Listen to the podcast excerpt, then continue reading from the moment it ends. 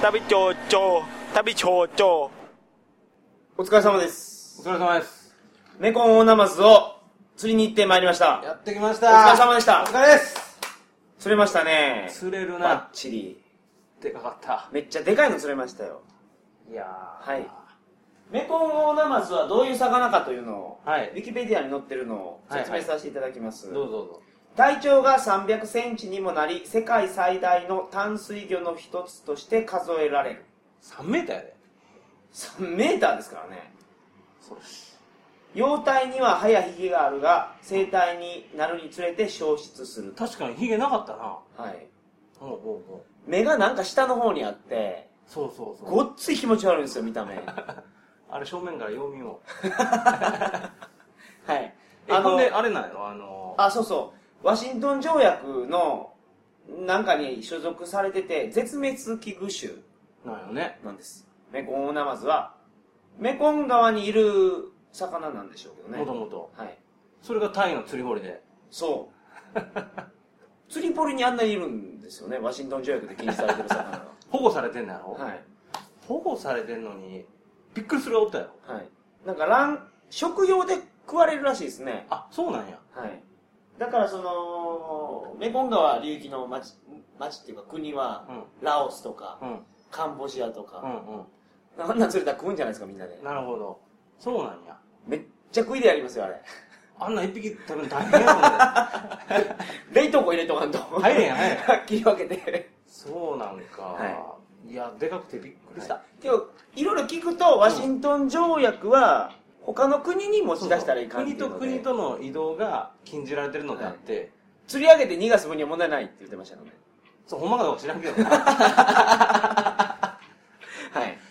うん、そういう意見を聞いたな、はい行ってきまして、うん、あの、中谷さんうにん調べてもらいまして、そうそうそうネットでね、はい。調べたら分散村っ分散村。ていう場所があるよみたいなことだけ聞いた日本で、はいはいはいそれネットで調べたら出てきたはいはいでそこには地図とか載ってたからはい Google マップが載ってますからね、載ってた載ってた、はい、拡大していったらどこか分かりますわ かるよ大体で住所メモって、はいホテルのフロントに行ってうんここ行きたいってはい言ったら拓やなはい電話かけてくれたんですよあそうそうそホうテルのフレンフロントの姉ちゃんがそう、あのー何時ぐらいに行ったらええんやとかそ、料金いくらとかはを問い合わせてくれと。ほんで24時間空いてるって言ってきてうんあの僕らはナマズ釣りたいから、うんナマズが釣れる時間をもう一回電話かけて聞いてくれベストな時間をな。はいはい分かった分かったって して聞いてくれたら24時間いつでも来いってまだいつ行っても釣れるって言ってましたからねそうやな、いちょっとめんどくさそうなっとったもんな。はい俺らが何回も言うから。はいそう、ほんで、ああ、まそうですねバンコクの中心部から車で何分ぐらいでしたあ、1時間もかかってないな。かかってないですね、うん。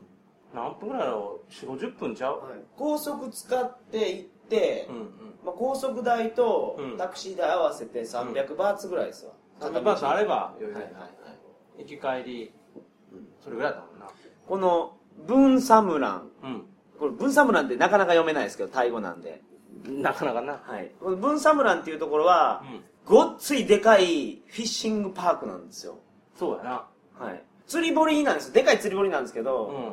その池の大きさが今日中谷さんと帰り際話しましたけど、うん。サッカーコート8個分 ぐらいむっちゃでかいって大体見積もったとこそれぐらいあるんちゃうかってはいはいで、そこを囲むようにつするところがあって、はいで泊まるとこもあんねんな。そうコテージで泊まりながら釣れるんですよ、うんそれすごい夜な暑くて寝苦し いメコンを生でも釣るかっていうとか朝起きたいなあ。今日も一日メコンを生でも釣るかみたいなそんなベランダっていうんですかあのうんバルコニーうがんそうやな池と直結しててそうそもうガンガン釣れてますねう。水上コテージみたいなのあったはいはいねはいすごいよな、あれ。すごい、まあ、めちゃめちゃ広いんですようん。でレストランとかもあってあるあるビリヤードのなんかあったな台とかはい、バーとかもありましたから、ああ、宿泊者向けなのかな。はいまあ、けどあこおすすめですよね、まあまあ、あんなん、なかなかできへんからな。はい大臣の家族がめちゃめちゃ来てましたわ、ああ、大事に安いのね。はい、料金が。日本人よりもそうそう、日本人高い。ちょっとだけですけど、あは日い、本人がタイ人が安いのかな、外国人が高いんうんです、。そうそうそう、はいはい、結構値段ちゃうからな。まあけどあこ大臣でも結構高いんじゃないですかああ、普通、金持ちじゃないと難しいよ我々の行った値段をな。うん。メモってきたんで紹介させていたおだーきます。はいはいはい。まず、フィッシングライセンス。釣りする料はい、金な。だから入場料がいるんですよ、このでかい、うんうんなんかフィッシングパークに入るのに。うんこれが1000バーツでした。うん。で、我々、道具を持ってないですか持ってないら、から。はいレンタルロッド。はい。これは、竿とリール合わせて、もう全部意識やな。はい、仕掛けこれは。 500バーツです。うん。ネット。これネットなかったら持ち上げタらモでれへんす、からタモ。うん。タモめっちゃでかいですからね。あれなんか、あれ絶対必要やからな。はいはいそれなんぼなん。 60バーツです。うほんで、その、竿とタモとか、ん。うん。はなくしたら困るじゃないですか。いはいはい。あれ、もう今からおいおい説明しますけど、うん引きすごいんですよ。うん。竿を離してしまうと持ってかれますから、持ってかは、れるないそれをした場合には6000バーツの罰金がありバまスす。キはいはい。ンバーツは大体3倍したら日本円だよね。そうですね。で、バンガロー。言とってたバンガ泊ロまるとこー、ね泊まるところあるんですけど、これが値段がめちゃめちゃひ幅広くて、お600バーツから5000バーツっていう。う600ったら1800円ぐらいで、ははいい、5000ったらもう1万5000円やからなそうですねめっちゃ高いよはい。そんなにランクあったっけみたいけなど、感じ狭い部屋から広い部屋とかあったじゃないですか。広さ僕らが入って、ここプライベートやから入ってきたらいかんよって言われたところ、あ、ここでかかったでしょ。はいはいあこれ高そうやね、いなるほい。で、餌。どうんこれもなんか、あの、餌釣りなんですよ。うんうんなんていうか赤土練ったみたいなやつそうやなを、じゃがいもぐらいの大きさにして、いや、もっとでかいですかいやじゃがいもまあそうやなちょっとでかいなはい。大きさボーに。ルボールぐらいそうですね。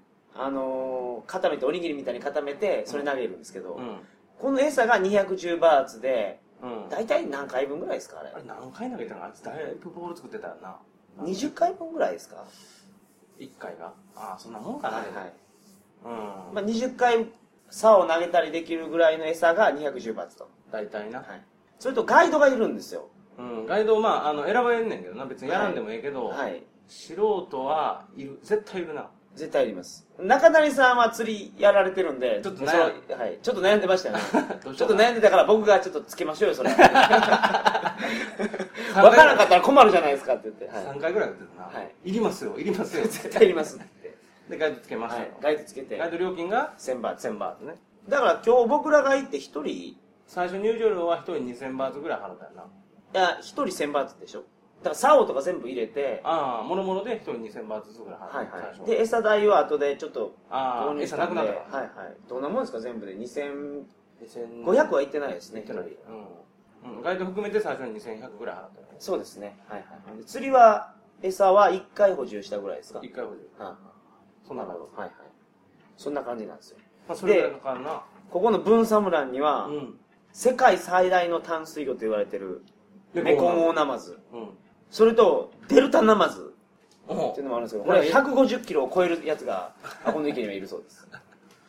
他にもあの、ピラルク、これアマゾンにいる、そうやなこうでかいやつ、これは140キロとか、あと、でかい鯉、160キロの鯉とか。どうやって持ち上げんねんなそうですね。だってだって今日さ上げたやつ一番でかくてさ、はい247なんかそれぐらいだった、まあ、そんなもんでしょうね。 27キロとかでもめっちゃ重いわけやんかはい。 150とか出るわけやろ、はい。僕と中谷さんがうん、ナマズ、でかいナマズ一匹ずつ釣り上げて、うん次もうバラしてもええから、うん僕が釣ってる時、中谷さんに、うんあの、タモですくってもらったんですよ。あ そうやな普通はガイドがうまいことあそうのやな入れるんですけど、中谷さんと協力して撮ってみようと思ってそうやなガイドにちょっとはいは俺いそれやらせてもらっていいですかはいっはいて言ったらちょっと沈黙あってはい本気かみたいな お 前ほんまにやれるんか ってわかったみたいなでやってみたらめっちゃ重いよ持ち上げられへんみたいなガイドを結局上げてましたからね重かったわ甘く見てるとこれすごい釣れるんですようん、はいめっちゃみんなおるしなはい今日はまあ休日やったっていうのもあって、うん家族連れがいっぱい来ててですよね、うんうん僕らはそのサッカーコートを8個分入れた駅あの池の真ん中に橋がかかってて、うんうんうんその橋の真ん中で釣ったんですけど、うん椅子付き机付き屋根付きでう、んうんあの小屋に入っ小屋みたいなところに入ってですよねうんあとはガイドが一生懸命仕掛けを作って投げるそうそうそう、はい王様みたいな感じだった ほんまはその釣りのプロセスが好きな人にとったら物足りへんかもしれんけど、はいもうお前ハンモックでめっちゃええ気持ちになっとったもんな そうなんですよハンモックみんなあるなと思ってハンモック売ってますって聞いたら売ってるって言うから、そこ買って。そうなんかハンモックに揺られながらビール飲んでも遠い目そっと見て